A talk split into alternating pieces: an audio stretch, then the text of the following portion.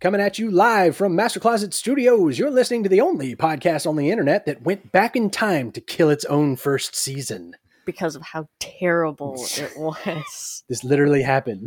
if you're new to the podcast, we remastered season one, and it still sounds like that. That's the improved version. It's the Noobs and the Whovian. My name is Austin. I'm the Whovian. These are my sons, Corbin and Trip. and we're the noobs. And that other guy laughing in the background is our classic Who connections guru, Hi. Jared. Hi, I'm Jared. And this is that podcast that's introducing a whole new generation to Doctor Who by watching an episode each week and then discussing it from the perspective of a dad who's seen it before. and two sons who haven't. And then there's Jared. And then there's Sharon. I was like, what's he gonna do? What's he gonna do if I just give him enough leash? Just enough just enough rope to hang himself. Yeah, I was going to say smoke. Maud, but I went with Jared. There you go. What about Zoidberg? Except when we don't, because this week we won't. So, welcome to episode number 141, Timey Wimey number 15. That doesn't seem possible. The Skull. Now, this was a short story by Philip K. Dick that is in the public domain. So, if you haven't read it already, go over to noobsandthewhovian.com, look at the show notes for this week or any of the last couple of weeks, click on the link to Project Gutenberg. You can download it for free and read about the one where a guy goes back in time and becomes the thing he was trying to stop. That's it. yeah. That's the whole thing. Uh, Yeah, yeah. that's pretty So, good. um, I do love uh, Jared. I don't know if we've. Uh, I think we we mentioned it last week, but I don't know if we had mentioned it before. But we we decided that the boys would start writing the sh- super short recap, and I'm not allowed to see it until I'm reading it live on the Yeah. show. yeah, you mentioned that recently. we always try to make. yeah, We yeah. always try to trip them up and stuff. Yeah, so now they're just now they're just egging me on. They're just throwing Yeah. in crap. So I was like, "Oh, this is all we got this week." They Yeah, decided yeah. not to uh, to mess with me. So, uh, so who's responsible for all of this? Uh, this was written, as I said, by Philip K. Dick. Um, his middle name Kindred. Kindred. Philip Kindred Dick. Okay, I uh, mean, why not? Now, okay, this guy I know this guy from all the way back in my college days. Jared, are you familiar with Philip K. Dick as a writer? Uh, I've. This is the first time I've ever actually read anything he's written. I'm I'm familiar with Okay. him, uh, with the things that's been turned into movies and TV uh, series and things like that. Yeah. So some somehow somewhere when I was in college, I came across a a collection of short stories of his. By the way, that's predominantly what he does. Um, I think he's done a couple of novels, um, but I know him through his short stories. And I think I I heard Total Recall was based off of a short story, so I went and I tracked it down, and I got um, Jared. I got the book on cassette Nice. Forget CD players. I had a I had a tape deck in my '94 Ford Explorer. Hello, um, that uh, I played the audio the audio book collection of short stories, and um, some of them that he wrote, you would know if I told you the title of his short story, but then some of them you wouldn't know it by the title because the movie they went with a different title, right? Mm. So Total sure. Recall is based off of a short story by Philip K. Dick called "We Can Remember That for You Wholesale." Total Recall, way better name. yeah. Now, I will argue on this one. Blade Runner, both Blade Runner and Blade Runner 2049, uh, come from a short story, which I would argue is a better name. Jared, do you know this one? No. Do robots dream of electric sheep? Oh, yes, I did know that. Yes. Yeah. That way is better, better. way better yeah, title to me than much Blade Runner. Um, the Minority Report, I think, was actually the short story. I think was called the Minority Report. Mhm.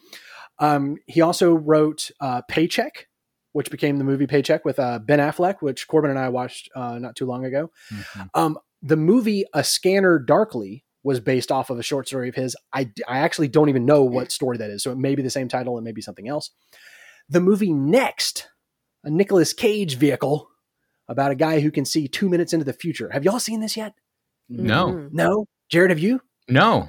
Oh my gosh, we might need to put this on the list for timey wimeys because this one is fantastic. And and if you're two minutes I- into the I- future, apparently I um I have trash taste in movies because Nicolas Cage has become a meme for bad acting in bad movies, and I Uh-huh. have never disliked a Nicolas Cage Mm. movie I've ever seen. So apparently, I just have trash Oh, wow. taste in movies. Or everybody Nice. else does. I could name a few that you know we we could go on for a little while. Like, have you seen this one? but uh, Well, that's the thing. I haven't seen everything he's ever done. Like I haven't seen what is it? What's the one with the bees? Is that Wicker Man? oh yeah, yeah, I think it's Wicker Man. Yep. Both of the noobs just looked at me like I lost my Like, mind. The one with the bees? Y'all don't know I the bees? I thought you were No. talking about the bee movie at first. No. I don't know. no, no, no, no. I don't know the one with the No, bees no. or whatever. Um, uh, anyways, uh, so next, again, I don't know the short story title, um, but it was based off of one of his. And then The Adjustment Bureau, which is not Ben Affleck, but Matt Damon. Right. And um, I think that was also the, the same title in, in the short story version. Um, he also wrote The Man in the High Castle, which I believe that one was a novel. Mhm. And that one was adapted into an entire series on Amazon Prime. So it's an Oh. So Amazon. Prime original that's like three or four seasons in. Okay, is it? Because I watched like three or four episodes and it I like it was one of those ones that I just forgot to go back to. Like does is it a slow start? Uh, well, yeah, I think. I mean, in in fairness, they're they're done. I think it only they they did it in three seasons, and I don't, to my knowledge, they're not making anymore. Maybe it was four seasons, but um, Okay. as far as I know, it's done. And yes, you know, it was one of those where they dropped a whole season at a time, and you could binge Yeah. your way through. And uh, every year when the new season would come out, I think back and I'm like, I got to go rewatch because I don't remember exactly what happened. I, you know, I, I remembered the general Yeah, plot. that, that's not what I mean. What I mean is I watched three or four episodes and then forgot to ever watch it again. Like, Man, ju- I like it's not. I decided to stop watching it. I didn't say I don't like this. I literally forgot that I was watching it, I- which I- is not a good sign. Yeah, I can't. I can't say that I would agree. You know that that was my experience. Uh, my my wife and I Yeah. and and my son, um, we all we all really enjoyed it, and we uh, went through. You know, we we watched through the whole thing, and and I don't. I remember getting sucked in pretty quickly, but um, I Hmm. mean the, the whole the whole premise is what if you're in an alternate reality where the the Nazis and the Japanese won, and so Right. that was Mhm. you know that I think that drew me in So, in like, and the, of itself. if I remember correctly, like But- the east coast of America is essentially been taken over by Germany, and the west coast has been taken over by Japan, and Yeah. now Americans are living in that. Yeah, Um, there's a no so man's land. Basically, the Rocky Right. Mountains are all no man's land, and Right. Yeah, Eastern. It's a brilliant, um, brilliant concept of like alternate history. Right. Um, but like I said, I, for, for some reason, I just didn't. I don't know. So maybe maybe we should uh, should give it another shot. Um, now there is also there is some thought that the Terminator takes a lot of cues from one of his short stories called Second Variety, and Second Variety is um, I vaguely remember it, um, but it, it it it deals with like cyborgs wiping out humanity or or attacking humanity, something like that. Hmm. So you know, cyborgs, um, uh, dystopian future, that type of thing. So it's not like Terminator was based off of that, but there's people that There's similarities. yeah, there's people that there's some people apparently that think there's too many similarities, um, but uh, you know, be that as it may. So I mean, that like Corbin was was telling Trip, uh, which ones did you list off? Corbin said, "Oh yeah, Uh, he wrote the short stories that became It was Minority Report and Paycheck, which I've seen, and Blade Runner and Total Recall, which I've heard of. right." And I told Trip, Mhm. I was like, "That's not all the stories he wrote. That's not even all the stories he That wrote that were turned into turn movies. That's all the stories he wrote that were turned into movies that Corbin's heard of." Which is a couple levels down. Right, yeah, yeah. Um, so the guy is is absolutely prolific. There's a bunch of stories that he wrote that um, that I've read that have not been made into movies that are classics in and of themselves. My other favorite thing about a Philip K. Dick short story is you can read the short story and then go sit down and watch the movie and have nothing spoiled for you because they Hmm. have never faithfully adapted any of his stories but I mean that in the best possible way because what they do is they say, all right, the germ of this idea, we're going to run with it. So, like Mhm. Minority Report, not only you know ends differently, like all the themes are different, like Mhm. major plot elements are different. Total Recall, same thing. Um, there's a there's a twist ending at the end of of Total Recall the movie, and there's one at the end of We Can Remember That for You Wholesale that have nothing But to do with each other entirely just, different. just things. light years apart. And I, I love that. Mm. So, all Nice. that to say, the skull is ready to be made into a movie. yeah. This, this how has this not been done already? Is Yeah. un- unless unless it's too Too Cliche- short. well, No, not because, It is kind of because a, a lot of the other ones are very, very short as well. And and for his time, what, what did we say? This was 1956. It was written. Yeah. Um, it was probably groundbreaking, and and no one saw the twist coming. Mhm. But yeah. even uh, well, I'm getting ahead of myself. Um, so I, I definitely think that that they could take this and turn it into a movie, or better yet, turn it into an entire like eight episode miniseries. do you on think they could do that? They turned The Hobbit into three three hour movies. it was terrible. I- yeah, but they well, didn't okay. do that well. okay, fair, fair enough. Hey, speaking of, I saw the first movie and never watched the other two. and I am a, not only a diehard Tolkien Good fan, but a for you. diehard completionist. Yeah, that's impressive. oh boy! Uh-huh. And again, it was it was mainly because I barely got my wife to sit down through the first one. Yeah. I knew I couldn't get her to sit down through the second one if I didn't enjoy the first one. So, hey guys, Noobs in the Hoobie is brought to you by R5 Website Management. Haven't talked about them in a while. Them like it's some other company out Yeah. like Walmart or something like it's not us.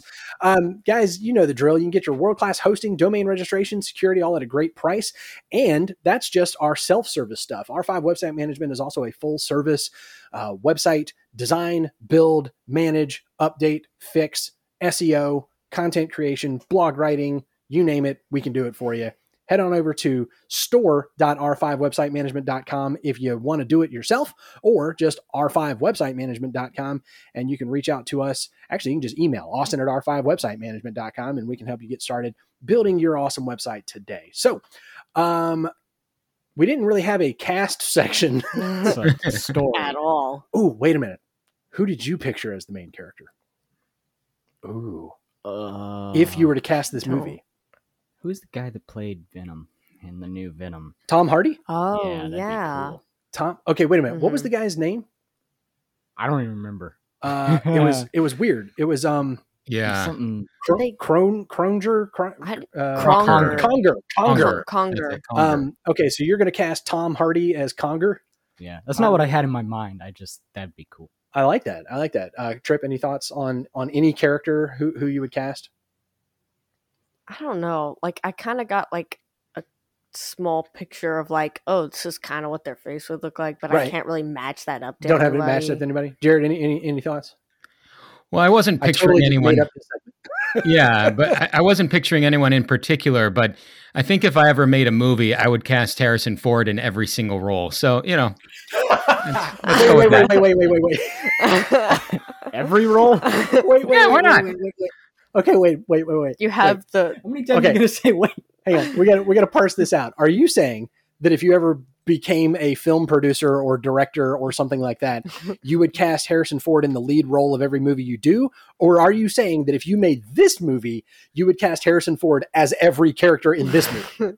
I think this movie or any movie that I happen to make that I could cast Harrison Ford, I would do him for every character in in the movie. Yes. So, Why, um, but but Harrison this one is specifically why not? Girl. The Why teenage Harrison girl Ford? is Harrison Ford. Yeah, exactly. You know, This We're- is the most we're- bizarre thing. I've You have like heard 60 say. people coming over the hill and they're all They're all Harrison Ford, and by the way, because of CGI and de aging, they're all different. It's like Harrison Ford in every every life stage. There's a six year old kid coming to the scene, and it's Harrison It's Ford. Ford. I was more thinking body suits like Bill and Ted did, and uh, you know, and and Oh yeah, oh, we can do that too. Music. We can do it all, man. Oh my gosh! Now I want to see this happen. Yeah. Now I want this movie to get made even more, but I, I demand that Jared be the one to make it. We're starting a Kickstarter. Head We'll on over make to Kickstarter.com.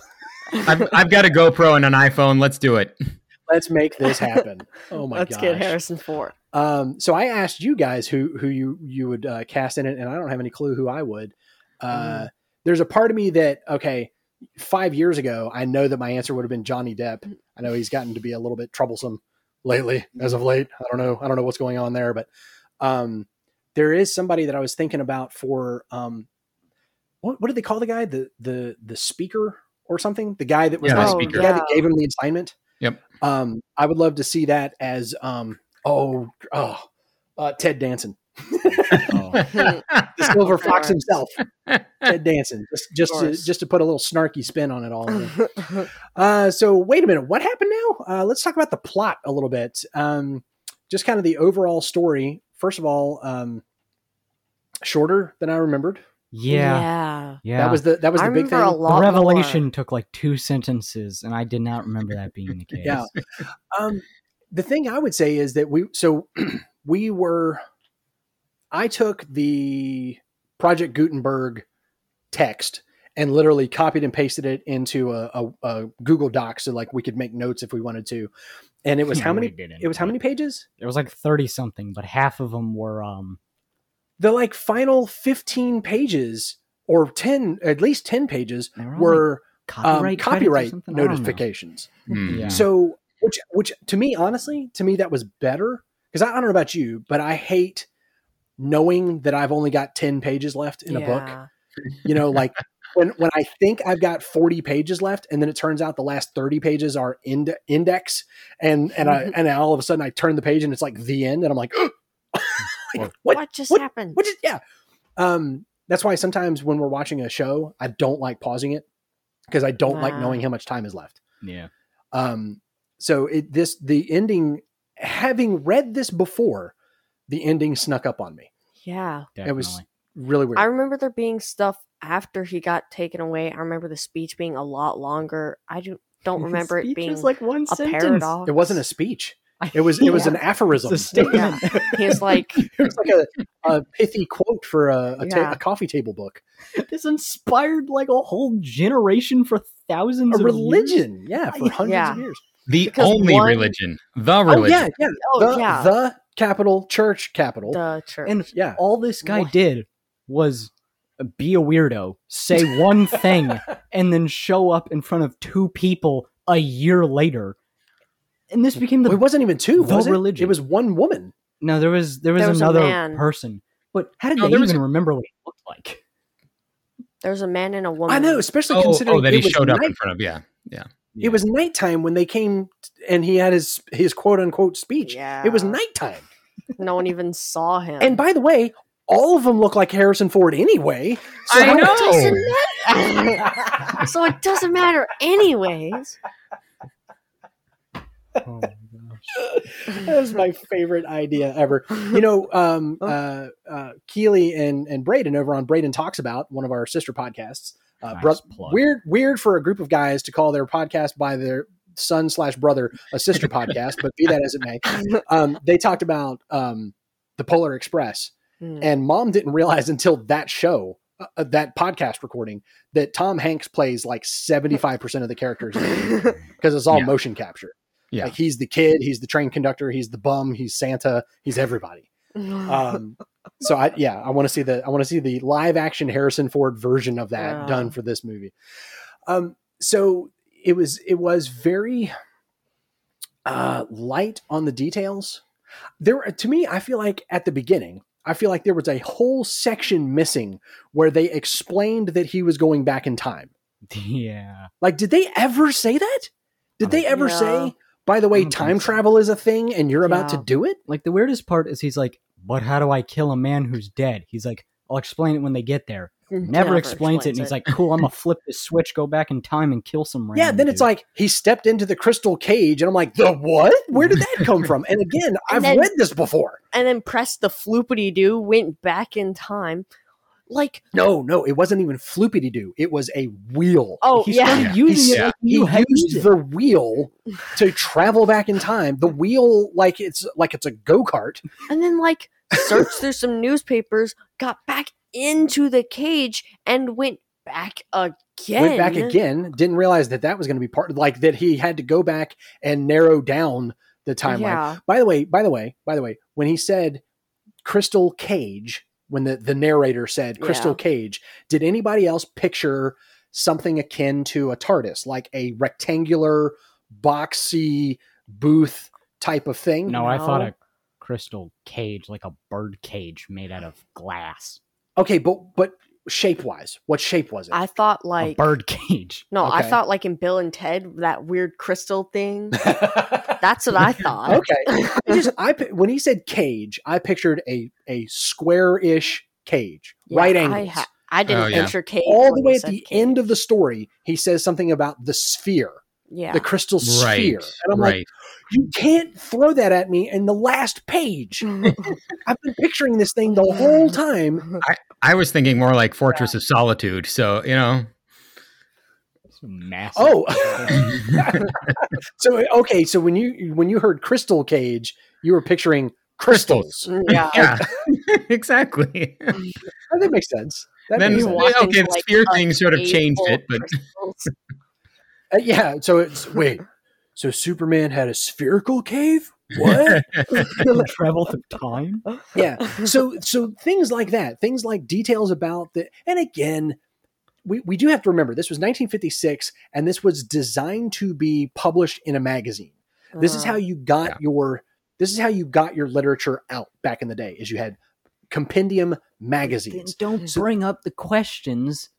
Just have him say, "Oh, so I guess I'm gonna use time travel, right? Something like that." that would have been terrible. Look, if So more I books were written like use this, I would read a lot more books if they were written like this. Just leave out the unimportant stuff and let's get going to the action. Oh, so Jared's saying it's it's unimportant. We're griping that we didn't get enough details, but I mean, No, okay. I- so here's the thing. Here's the thing. I would this enjoy was that. But this was my third time, maybe third time reading this Mhm. story, Same. and and I know you guys have, have heard it before. And by the way, we're saying read because this time we literally sat on the couch all at the And same time it. and read, you know, albeit on our phones, we read it. Um, in the past, we've heard this on audiobooks because, um, Mhm. by the way, quick podcast plug the Classic Tales podcast um, does exactly that. This guy reads public domain stories Like and for hours. Yes. It's amazing. he does he does like most of his episodes for a long time were just this like short stories.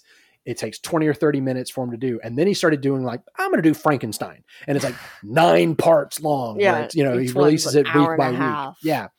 Um and that's where i first encountered this story. And so i've heard it and now i was reading it which was a, a little bit different experience. But when i came to it this time trip it's like you said trip was remembering a big long speech I Mhm. was remembering him wrestling with the implications of whether or not he had to commit suicide Yeah. in the jail cell. None of that happened. We don't even get to him being arrested. Like before he's even actually arrested, he's still Mhm. standing in the field a free man when the story is the end. Right. So Hmm. my brain had filled in all these gaps that it's obviously about time travel, that it's obviously about this, that it's going to Mhm. include that, it's going to reference this. And none of those details are given. It's like So 15 maybe Jared's right. minutes was like pulled out. Like Right, yeah. overall, they just ripped out like Jenga pieces, and 15 minutes is missing from this story. Right. And, Well, and some I, of maybe that- Jared's point is, is stands where he's like, yeah, get, let's get to it. Like we'll figure it out. We're smart enough. yeah, some of that is uh, it is stated in the story. It's just not in the chron- well, I guess it kind of is chronological order from time travel perspective, but it's Sure. not in the normal chronological order you would read in. So all the stuff where you hear you you know he gets arrested, you know that he's killed. Um, that's that's all told. It's just told at the beginning, and your your mind just plugs it in uh, Right, again, and they didn't need to I restate was, it. I was remembering us going back through that. Like we're told about it at the beginning. Oh, Sure. And then I thought at the end, where now we're seeing it from his point of view, where Mhm, he's mhm. sitting there and wrestling with, well, I guess I have to kill myself now because Just that's what the timeline the says. You know, like, nope, Right. none of that. None of that. Philip K. Dick was like, nope, you get it. We're gone. I'm done. I love he didn't even try and do any like. But do I actually have to do this? He's like, no, it's me, and I know I have to do it, so I'm gonna do it. Yeah. Well, he was kind of like not the original internet troll. I mean, he's you could you could say at the end he was like, "Oh, I'm the one. I'm the founder. I'm gonna have fun with this." Like I, I felt like his Okay. his speech. You know, he was just like, "I'm gonna go out and mess with them, and they're So gonna make a church out of it." Let me ask you this. because I, I can I can easily see that. But because Philip K. Dick doesn't he does not spoon feed us. He leaves a lot of stuff for us to figure out. Mhm. I realized this time through there was never explicitly said a moment where he realized he was the founder. Was there? Well, he's He like, looked at that's the- my tooth. He That's held my up skull. the skull and he said, Yeah. "Oh, Oh yeah, It's but, me. but but he didn't like Jared I'm the just said. He didn't say so. Therefore, I must go make the speech now and found the church. No, he just walked out into the field. Right, and when he walked out into the field, he was still bewildered by the paradox, and what Yeah. he told them was, what not he- a founding message for a church. it was what he was thinking at the time. Right. It, all he said was what was on his mind. I have a paradox for you. And then I'm, I'm going to butcher and paraphrase this because I don't remember exactly what it was. But if you die, you'll live again. And like, that's it. It, it was just like him just sort of musing was and if you going, hey guys, you want to know something trippy? Check this out, right? I'm going to die, but I'm going to live. It's going to be cool. Like, eh, like I didn't feel like he No, no, Like- he definitely said if you kill people, then Yes. you will die yourself. But if you don't, Right. you will come I- back. that's I all have that it here if you Started if you want. Go for it. Go for said. it. Yeah, Yeah. So I have an odd paradox for you. He said, "Those who take lives will lose their own; those who kill will die. But he who gives his own life away will live again." Yeah. But he And- killed people. And no, that's that's what he's saying. I killed people and now I'm going to be killed. hmm But because I'm giving my life away, i.e., stepping out of this crystal sphere chamber cage of solitude, then I will live again because I realized because of a time paradox that I've actually have already appeared in the future. And so it's it's this weird kind of like he's saying facts. He's literally saying he who dies will live again, but it's coming off very Jesus like where it's like, and the one that lays down their life, And it's like, no, he's talking about him. Yeah, he's, He's talking about telling a just parable. him. He's talking about him. So I thought that was really weird that, like you said, it's it's all just sort of accidental. So all right, so let's get into um let's get in. Did anybody hel- ha- have anything else about Mm-mm. plot or details or like I said, there's not a whole lot, but Yeah. Okay. So let's get into the time travel details. So as we mentioned, the method was a spherical crystal cage with a wheel. Oh, and a a mirror, A what? a mirror, because he looked at the mirror with the skull, and a shelf that he set the skull on. Wait, was that inside the cage? That was Yeah. inside the cage. It was, wasn't Why it? would he bring out a skull into the open and look into a mirror holding the skull next to his face? No, for some reason I felt like I don't know.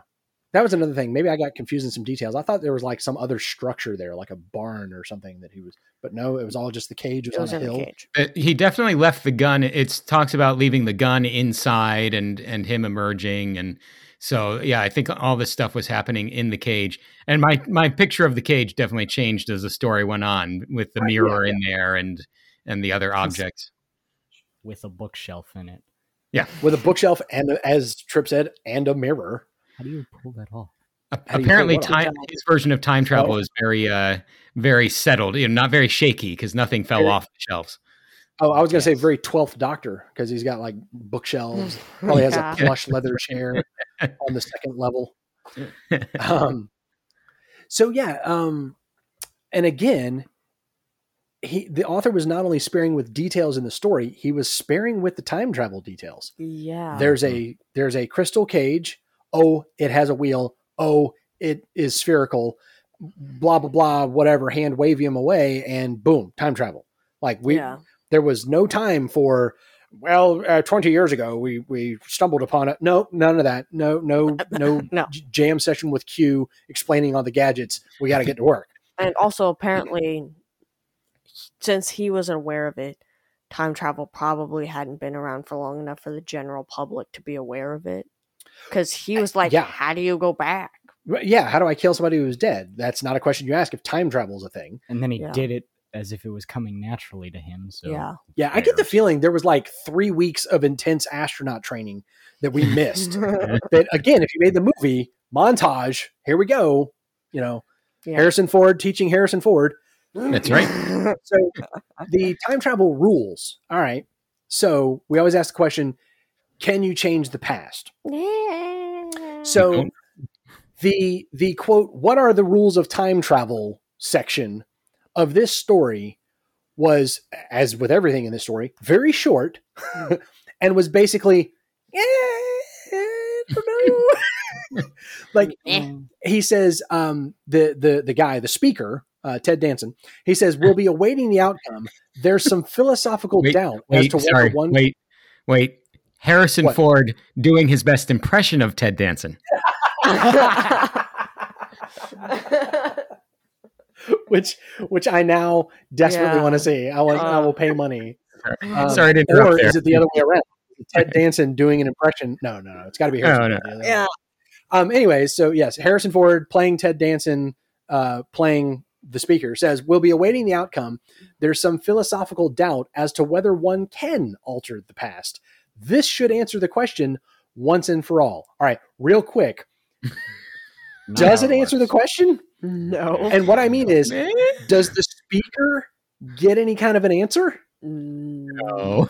He never comes back, and First the of all- cage stays there forever. we we don't even know if this guy was successful in anything. I don't know. That stupid speech, we never get a resolution as if the church actually did start up after he did. did all this. For all we know, he went back in time and he botched it because he gave that stupid speech and the church just never came to be. No, that was the church. That was the statement they always gave. Yeah, That was But do we know that?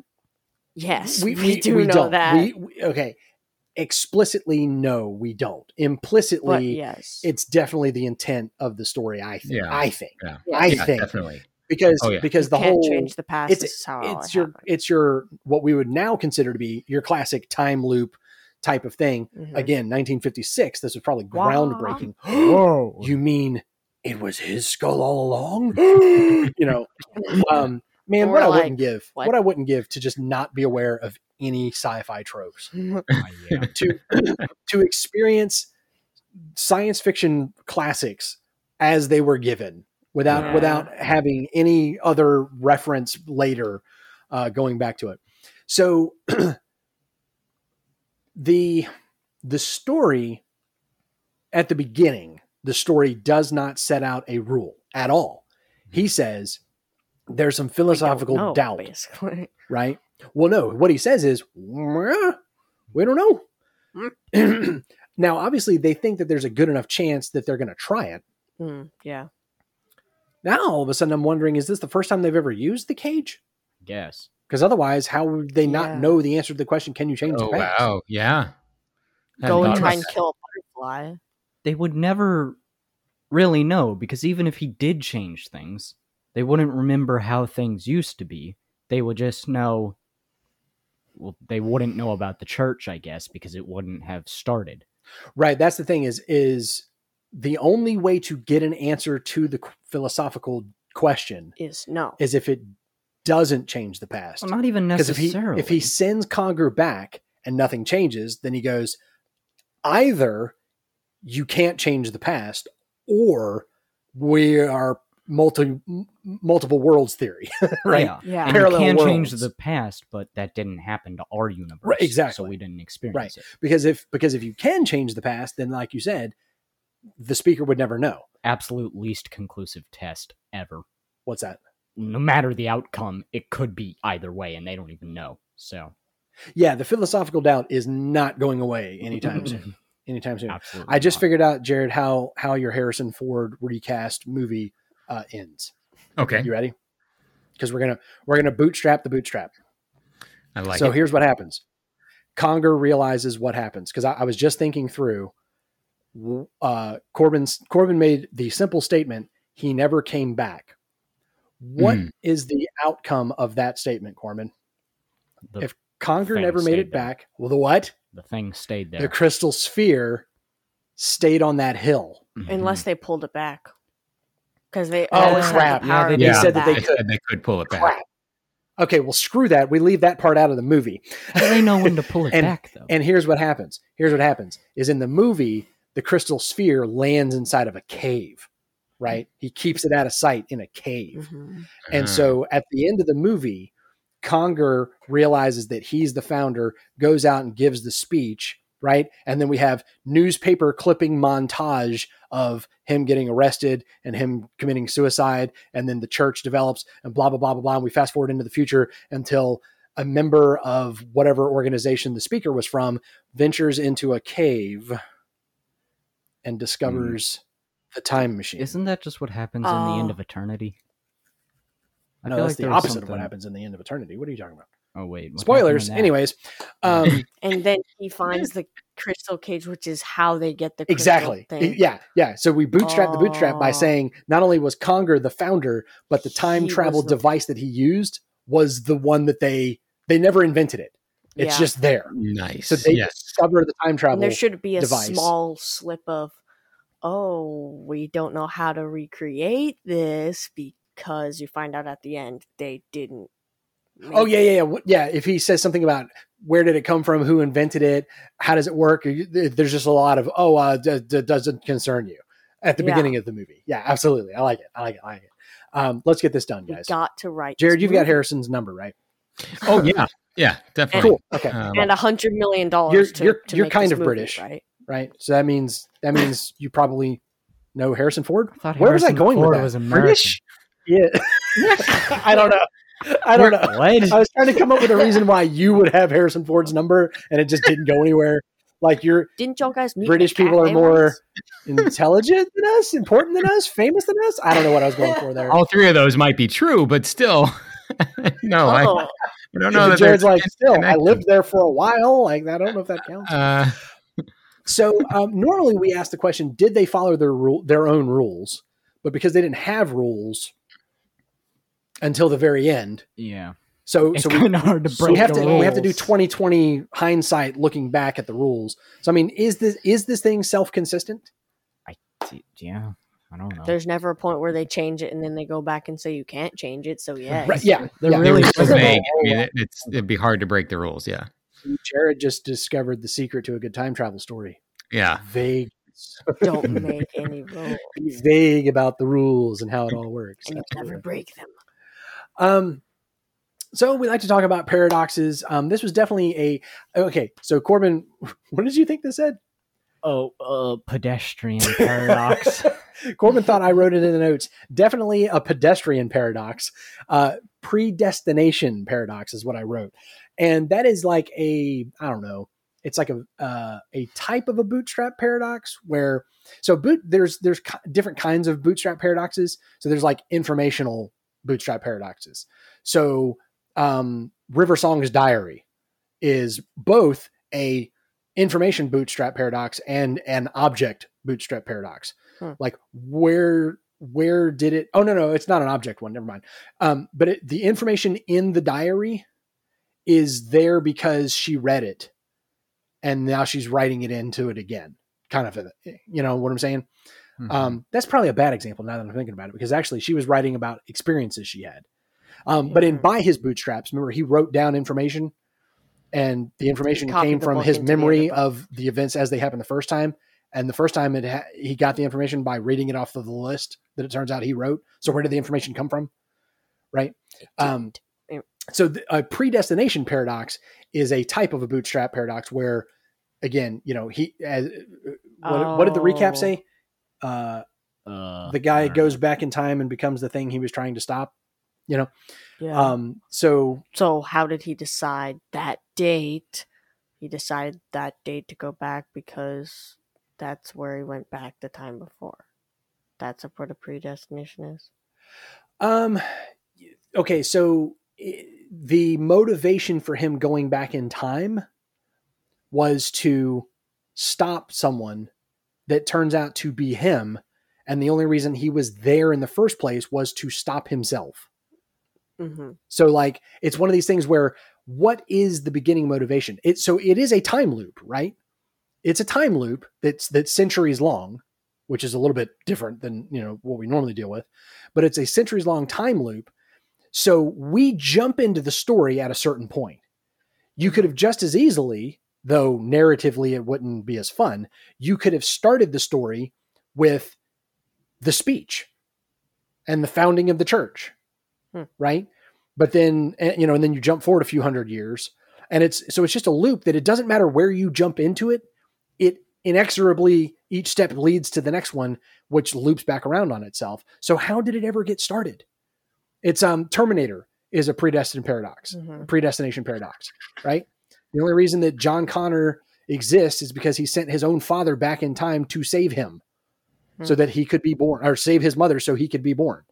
Well, if he never sent him back, then he wouldn't have been born So how did he ever send him back in the first place? You know what I'm saying? Mhm. Right. This is where your mom storms out of the room.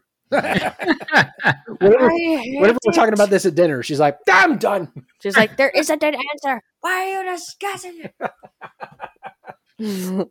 So, anyways, um, character arcs. Who's who? Um, okay, so what was my note here? I have a note that says redemption. And does Conger redeem himself? Did he talk about redemption? Uh, I don't know. Why did I bring up redemption? No. I don't know. Oh, you know what? You know what? I know why. Because originally I had redemption under the theme section. What have we learned today? Um, and then I moved it up. So redemption. Does Conger redeem himself? No.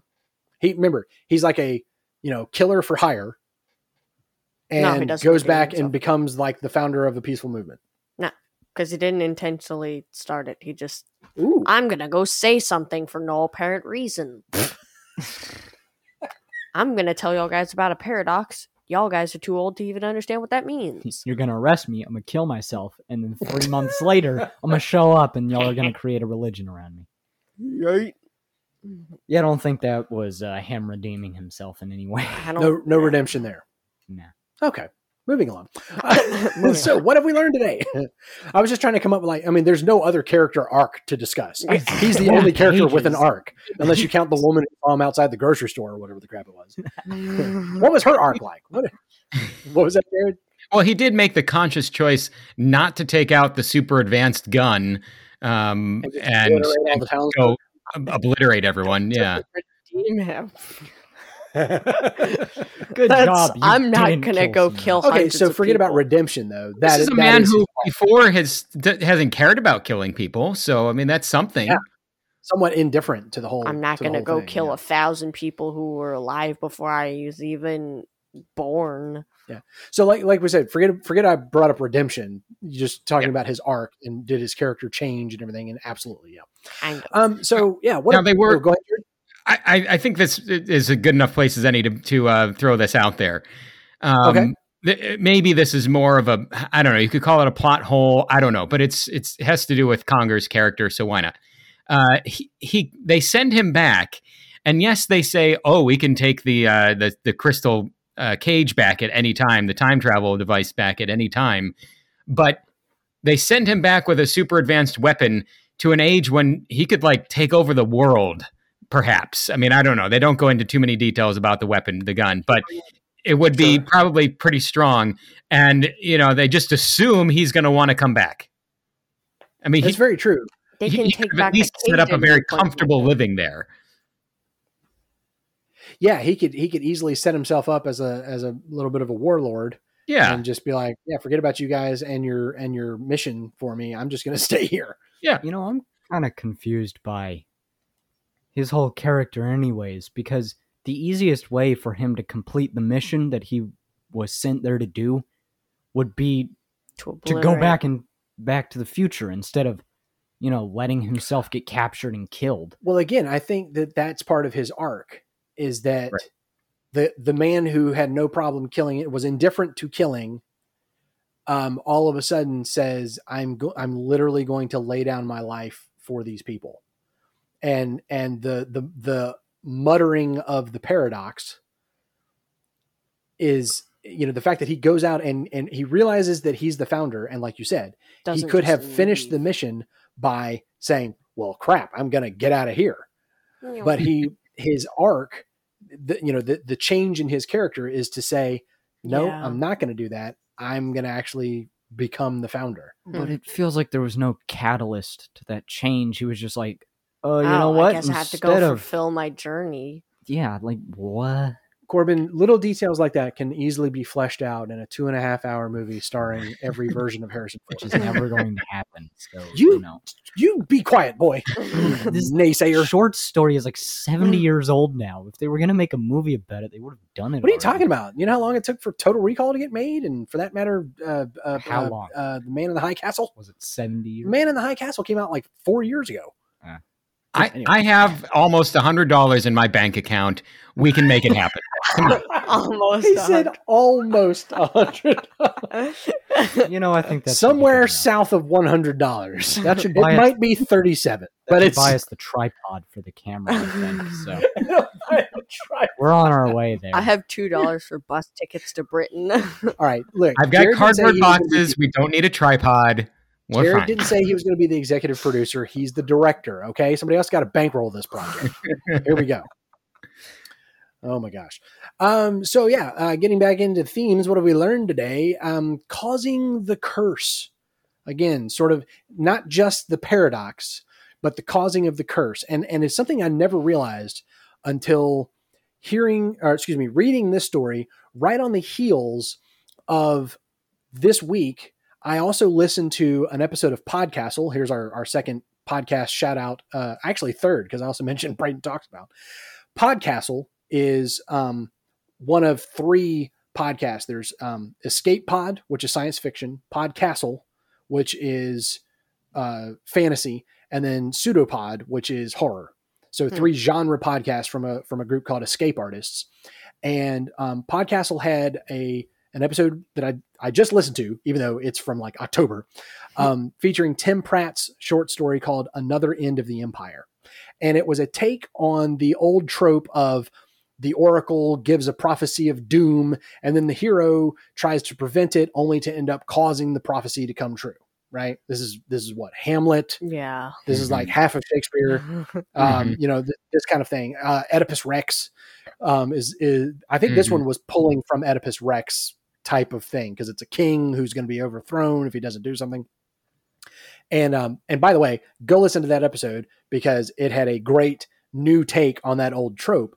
But it made me realize I listened to that and then I read the skull, and I realized that the predestination time travel paradox is the sci-fi version of this fantasy trope, right? So, um, you know, the the the, the old witch uh, comes to the king and says, uh, "There's a young boy who will rise up and overthrow you and and take over your kingdom." And so the king goes uh, fr- from this town, and so the king goes to that town and kills all the children, and then one of them is is spirited away by a faithful servant, and so therefore that child is the one who because of the king's Yeah. murdering of all of his you know fellow townspeople rises up to, To overthrow him and him. kills him right that's the old Yeah. trope this this is just the sci-fi version of that right he is sent back to uh to to stop the, good thing uprising or whatever. right and and the the act of him being told to go back and stop the thing is what causes the thing and this is done in so many time travel movies where you have this Yeah. this type of paradox. And it never struck me before that it's the same as the it's the same thing but involves time travel instead of someone telling the future.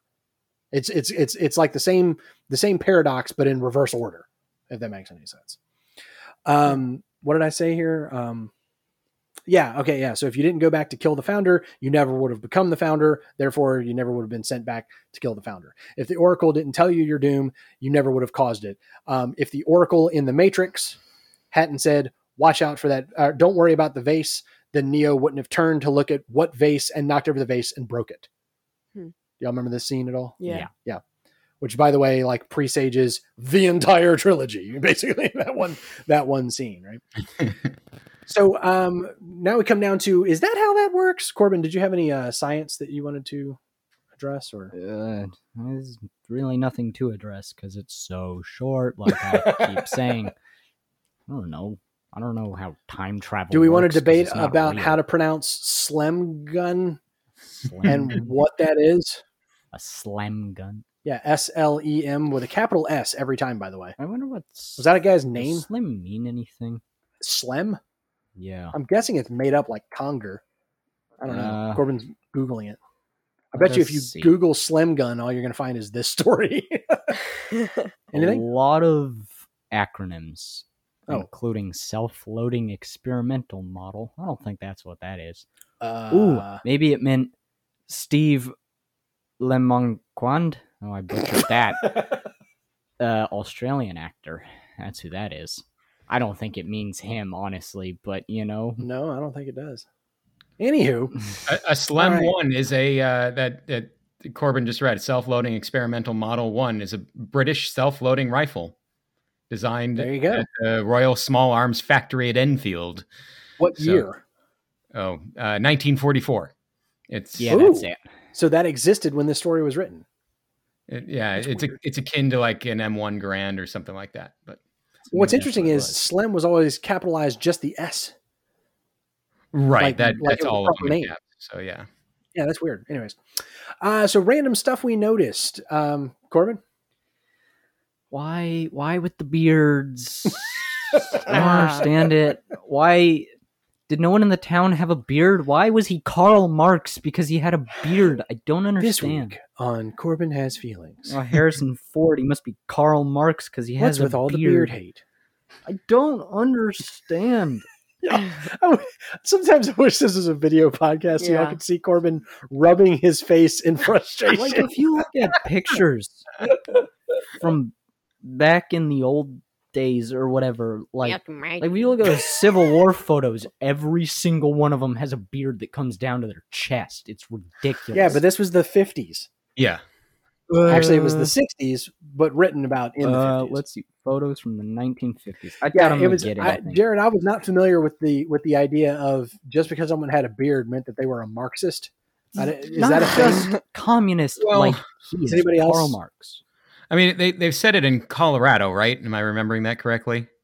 Uh, some, yeah, that sounds right. And Yes. so that's that's a little that seems a little weird. I, I wouldn't expect that quite there, but I, I mean, I I have gotten the feeling. Obviously, I'm not quite that old uh, that I, I would uh, be able to say for sure, but I've gotten the feeling that at, at the time you had a lot of people that you know that are growing up that are that are getting to be adult age right in the 50s and 60s and but they're coming from parents who fought in World War II, maybe even World War One and World War II, where they're very used to being clean shaven and short hair, and that's just that's how you survive. That's the right way I to would, do I would things. definitely say that the 50s, you know, anytime you you see the 50s, it is definitely short on on dudes, short Yeah. hair, clean cut, Everyone clean looks shaven. like a baby. but I was never. I was never familiar with you know beard equating to communism like long hair meaning you're a hippie in the 60s and 70s Right, I got Right.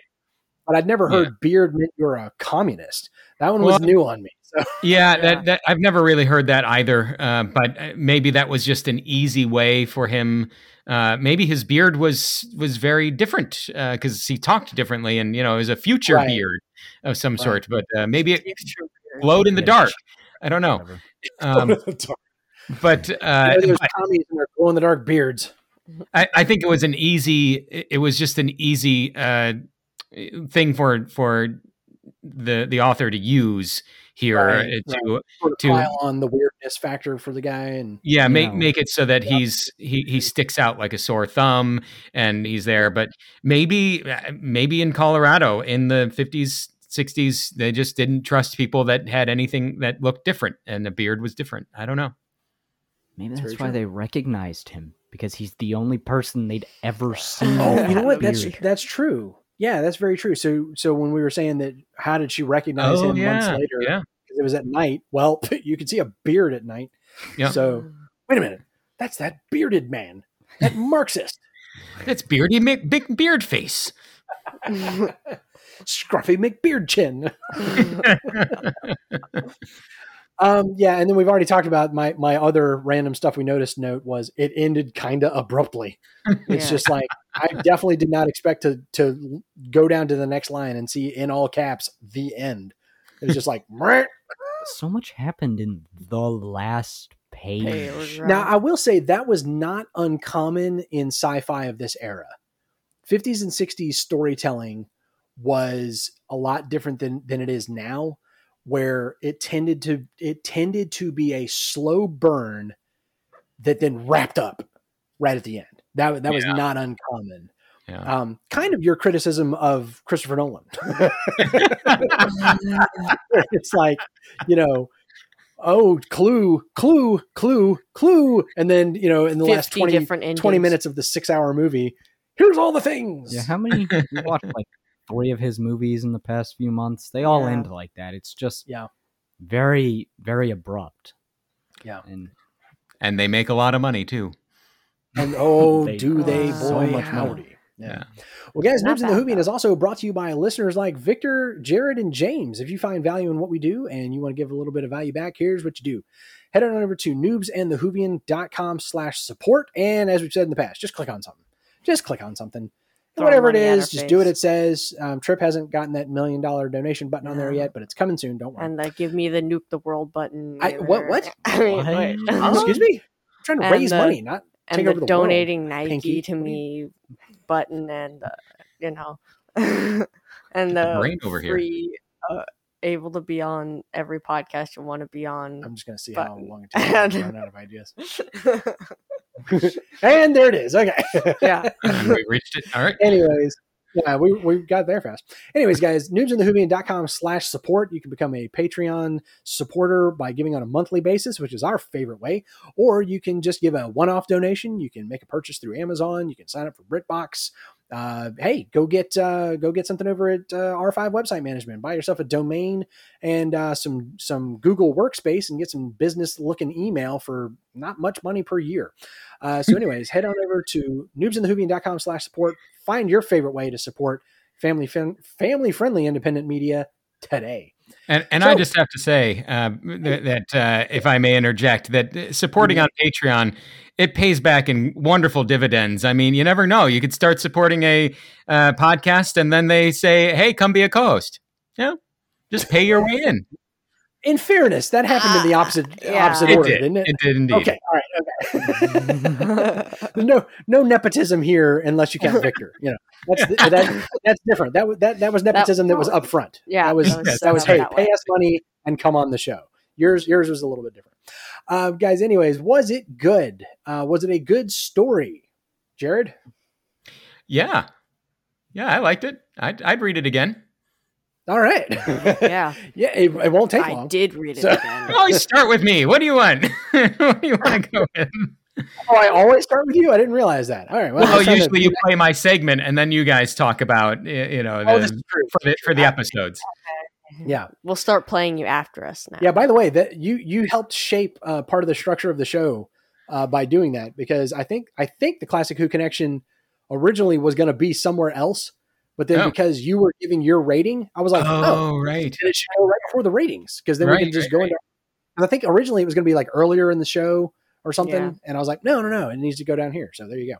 Uh, so Jared said yes. Um, remember, uh, timey wimeys, we just kind of say yes, no, thumbs up, thumbs down, no scale of one to ten, anything like that. Trip, was it a good story? yeah i mean like i said i did read it again like i i've listened to it like three times like a couple years Oh, have ago you? Okay, yeah. because um i had the podcast on way back when i had an ipod On his like, iPod. four years That's ago right. or whatever Back in his day, back in my day so yes Corbin. Uh, I preferred the version of this I had in my head, which wasn't Yeah. short, abrupt, and lacking in detail. But uh, yeah I still think it was good. I'm gonna say yes. Like i said But- i remember liking this but i remember liking it less now than i did five years It's ago It's really weird to to go back and and read it, and experience it again, and go, "There's not as much here as I thought." Yeah. And you know what I'm finding over time, um, and and and and again, something this podcast has taught me is h- how incredibly unreliable our memory is as human beings. Um, for example, me completely misremembering what was the what was the one? What was the worst example? Uh, Uh, Oh, was the Flight flight of of the a navigator. where I had an entire other movie in my head, and I mean, it was there. Dad I fell could see asleep it in my and head. had a dream about this other movie I'm during the movie. The And five times that he I wish watched I could say that I had a dream about it. I didn't. I just had this memory that I had. And the funny thing is, you know, they say that um, that you know, rehearsing a memory, like reviewing a memory. First of all, it changes every time you do, but secondly, Mm. it gets more and more ingrained. And so every time you go back and subjectively remember something, you you you dig a rut. You know, where you're you're entrenching yourself into these beliefs. And so apparently I had done that with Flight of the Navigator for decades Mhm. and then only to have that shattered and be like, no, that movie doesn't exist. What are you talking about? Um, Which makes me want to go back and watch everything I've ever seen now because I'm like, A, I can see it for the first time, apparently. What's that? Oh, I'm just picturing going back and watching everything you've ever watched before. That would take a while, and so I just I, well, you know, thanks to the by the miracles of Netflix and and uh, COVID, By we- the time you get we to the end get of it it, done you have now. to go back Um, and watch it again. yeah. Yeah. So, um, at any rate, um, was it a good time travel story? So, uh, yes, it was a good story. We've all agreed. Uh, was it a good time travel story, Corbin? Uh, I feel like this story maybe kind of started one of the various tropes we see in time travel stories nowadays. So, Which, well, which the one? you are this paradox? thing, whatever. You know. Okay. But um, so it feels kind of uninspired, but it's probably just because it's it was the first one to ever do this. yeah, Mm. So I think, I mean, in that sense, you have to say this is a good time travel story because it's like spawned a genre of time travel. Yeah.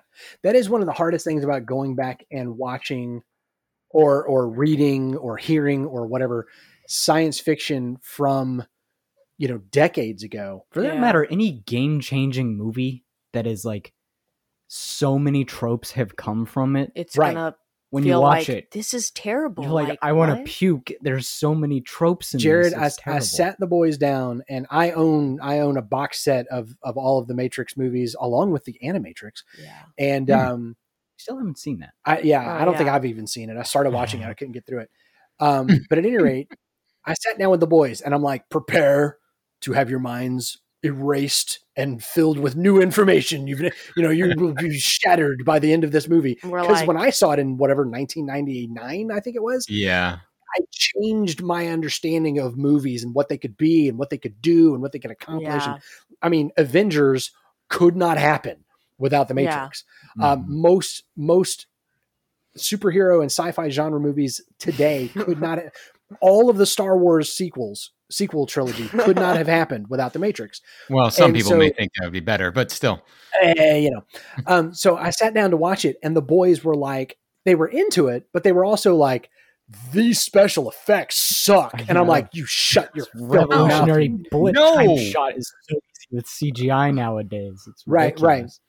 um yeah both the combination Shut of it practical effects and what was at the time forget forget cutting edge mind-blowingly ahead of its time special Oh, effects yeah. like the bullets Yeah. flying through the yeah. air.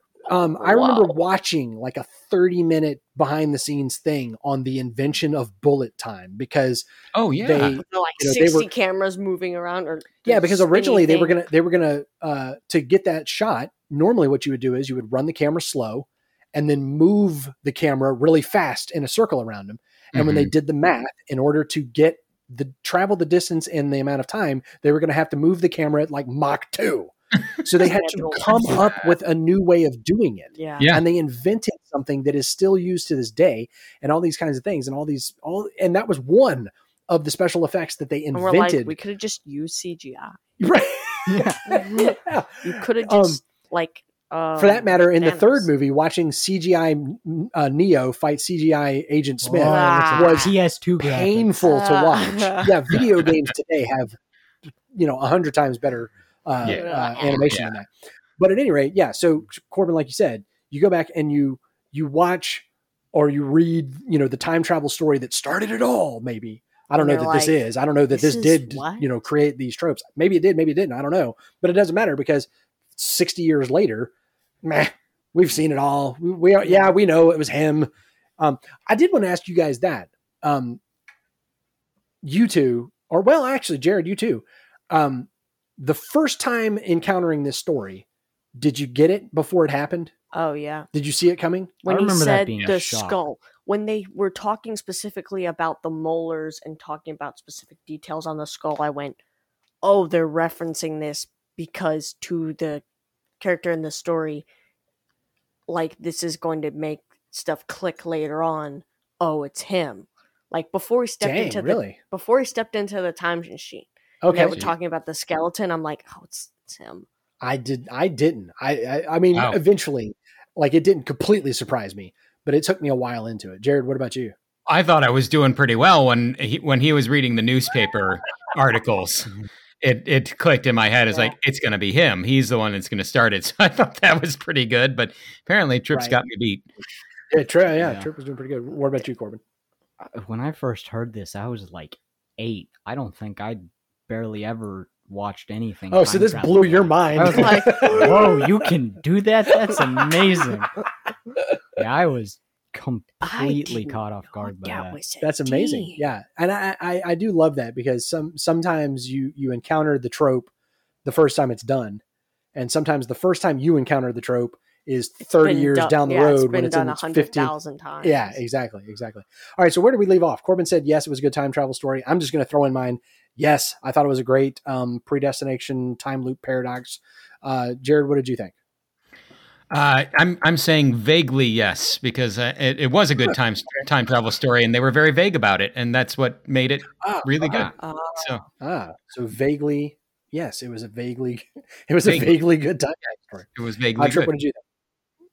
uh, yes. I mean, like there wasn't much time travel to it. They didn't set up any rules that they could break. It's true. they yeah. didn't do The story about didn't the fit whole. well into our formula.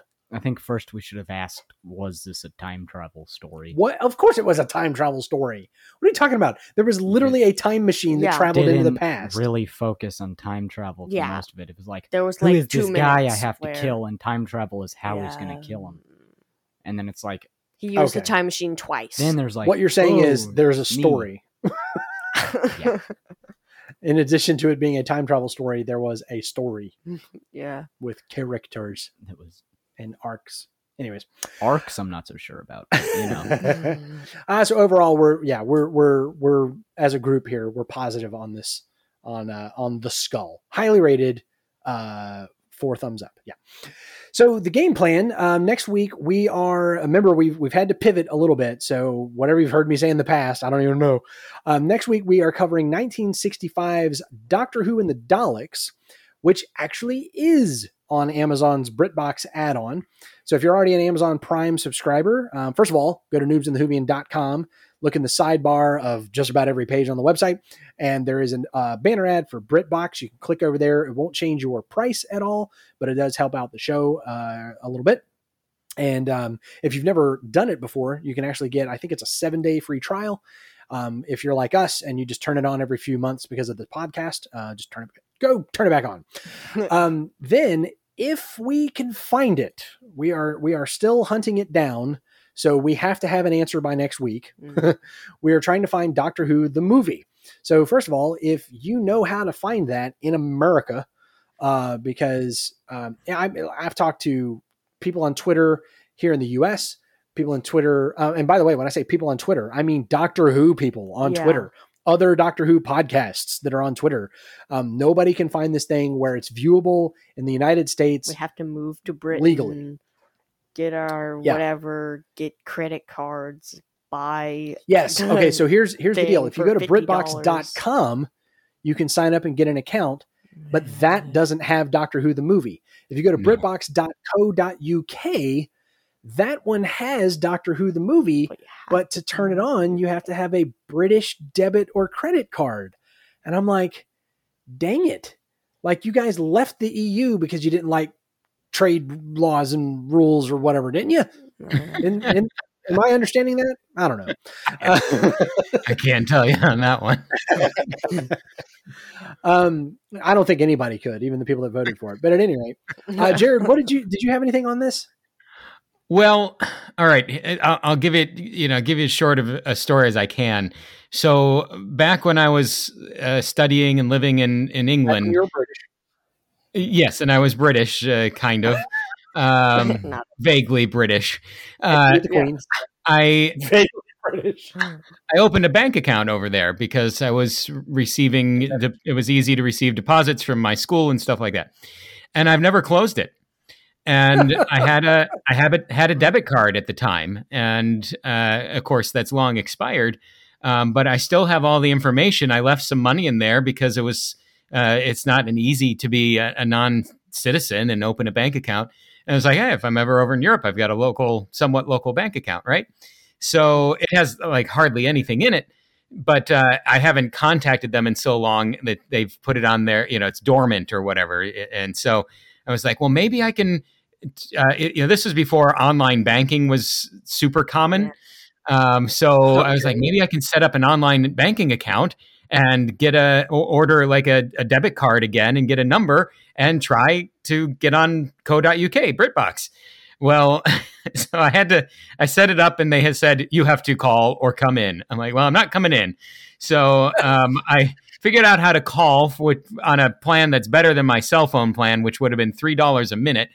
Um, so figuring out how to call there. Actually, got to make a free call and uh, I spoke with a representative today who was uh, very Scottish, and I was able to identify that uh, with from the accent uh, because I've watched enough David Tennant now. Um, and uh, so anyway, we we spoke for a good fifteen minutes, and uh, basically what he said was, I have to write in to them to wow. start activating the account again. So this is going to take a couple of weeks um, oh, wow. and and try and try and get things going uh, again because there's since I can't physically come in, I can do everything through the mail, but there's nothing we can do over the phone. So um, wow. unfortunately, that plan is is uh, uh, the long con. I mean, the long uh, effort, but. No, no, everything is uh, legal and above board here. I just, uh, you know, I, just have never um, done anything with it, that. So. It blows my mind that you have all these regions. like what century are these organizations living in that I live in America, I'm a fan of a show and I can't watch the show legally and then they wonder why pirating happens. By the way, I'm not saying you should then therefore go pirate, but I'm saying I can certainly understand why it does because yeah. I literally cannot get this show legally in my country. Well, it's it probably has to do with their uh, agreement with Universal because Universal made it and right, but why and Universal, Universal still owns the, the, film, but they're not selling it here either. I know, I know. That's what I'm saying. It's like the director American of Universe. Based. Yeah, that's the yeah. thing. Is that that the the Doctor Who movie was spoilers. It was a couple of things. It was designed to reignite the show, and uh, Paul McGann, if I if I understand right, was supposed to become the Eighth Doctor, and this movie was supposed to kick it off, and the show was going to come mm-hmm. back and it was going to come back in the UK and the US. And so, like, the movie takes place in what, San Francisco, New York? Yeah, San Something Francisco. Like yeah, so it takes place in America. It had a little bit more American vibe to it. Um, it's from what I understand, that's one of the things that some old, you know, classic Who fans didn't like was that it was, you know, it was too much, uh, too different from what Doctor Who is supposed to be. You know, this British icon, and um, it was supposed to be launching Doctor Who in earnest as an international show. Mm-hmm. And it didn't work. mm. So, but they partnered with Universal to make that happen, right? We'll get a uni- we'll get an American uh, stu- studio involved, and we'll make this thing happen. And then it just kind of didn't get traction. And it blows my mind that that was '96, and then the show came back in 05.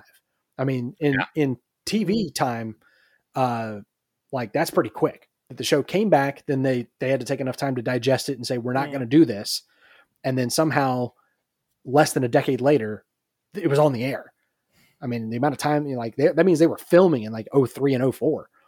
So at any rate, um, listeners, help us out. If you if you know of a way we can, if if you've got an old DVD rattling around somewhere of this movie, um, and and would be willing to even sell it to us. The other thing that that Keeley keeps bringing up is, you know, like Jared, let's say you let's say things had gone better for you and you got your debit card, like great, now you can watch it. But like, how do we watch? Even if even if we coordinated and you were like, yes, I'll like you know uh, work it out so you can turn on your account too or something, then that gets all of the hosts on board, but none of our right. list, well, none of our American listeners. So like if we can't find a way to actually do this, then mm. we're just we're just gonna we're switching it to Tenet. Uh, I'm calling it now. Uh, Tenet. Tenet, the movie. Tenet. Christopher oh, Nolan movie. Not, yeah, switching it to not. Tenet. I was like, we're gonna suddenly just do the tenth Doctor for some reason. Yes, what? We're, we're going back to the tenth. Ben Corbin's really gonna have some feelings. Uh, yeah. So I I guess I guess what we'll say, Jared, is um th- th- by the way, Doctor Who the movie was supposed to sort of be our overlap between finishing up Classic Who and kicking off the master plan. Right. Um, so what we'll do then is if we cannot find it by next week, we'll we'll just punt and I guess we don't get to see the eighth doctor and we'll move on to um what would be let's see the deadly assassin which would be the next in our master plan series so we'll just Oh, we'll just have to move forward onto Oh, that, was and so good. Okay I'm well so good. we have it, we have that to look forward to then so we're I mean, I don't know how you guys will feel about it because you've I've, I've loved some classic Who episodes that you guys haven't, but uh, actually I've loved most classic Who episodes you guys haven't. But Listen, I you know I I identify you, with you very very strongly in this when we sit down the three of us and watch um, Star Trek: The Next Generation Yeah. Just- because I'm like I'm like oh my gosh guys this you know like I'll see the title and I'm like this one is so good and we sit down and I'm embarrassed the whole episode that I was like so into this show and they're just looking at me like what is this garbage mm. but I say that but they but you guys do watch it so Oh, you guys have also sat through Quantum Leap which I've been amazed Oh. at love Jared. Quantum Leap. Jared when was the last time you saw Quantum Leap It's when I was a kid. I haven't watched Okay. any, anything. it Yeah. doesn't age well Uh, Yeah. Yeah. when we sat- when we sat of. down to start watching this, I was like, "Oh man, Quantum Leap! This is one of my favorite shows from when I was a kid. Here we go!" And then with the first episode, I was like, "Ugh, what was that?" So, anyways, um, some stuff does Well- not does not hold up, and uh, so when you Well, ju- if you loved it as a kid, you're gonna love it. You know what I mean? The Deadly Assassin, you're you're gonna if, if you're paying attention, you're gonna see a lot of uh, uh, they, they call back to that one a lot. A lot. Yeah. yeah, yeah. There's a couple titles that ended up on the master plan list because I was like, "Oh, I remember Jared talking about this one a lot." So. that'll be that'll be really cool to go back and see the things that we've been referencing all these years. So, Yeah. you guys, Noobs in the Whovian is a production of Master Closet Studios, where it's always smaller on the inside. Your senior producer is me, Austin Reason. Our audio engineer is this guy. I'm Trip. The production editor is the other guy. I'm Corbin. Our one of our Patreons and our classic Who guru is this guy. hey, that's me, and I'm Jared. Special thanks to tardis.wikia.com for the trivia. Thanks to uh, J- Victor, Jared, and James for their Patreon support. Thanks to Corbin for pulling his earbuds out of his head by leaning back too hard. I'm trying to do the closing here. Corbin like leaned back and his earbuds popped out and he started freaking out and almost fell out of his chair. You can find us at noobsandthewhovian.com where you can find links to all of our social media accounts, how you can contact us, email us, support us, all of those great things. Wherever you found us, guys, make sure that you subscribe, leave us a rating, share us with a friend, not because we're a great show, but because we watch one. Until next time, my name's Austin. I'm the Whovian. And these are my sons, Corbin and Trip. And we're the noobs. And this is Jared. Hey, I'm Jared. We got to work on a catchphrase for Jared. Yeah. hey, guys, as always, be safe if you can, but always be amazing. Goodbye. I don't, is there bloopers? I don't think there's bloopers. Beep, whip.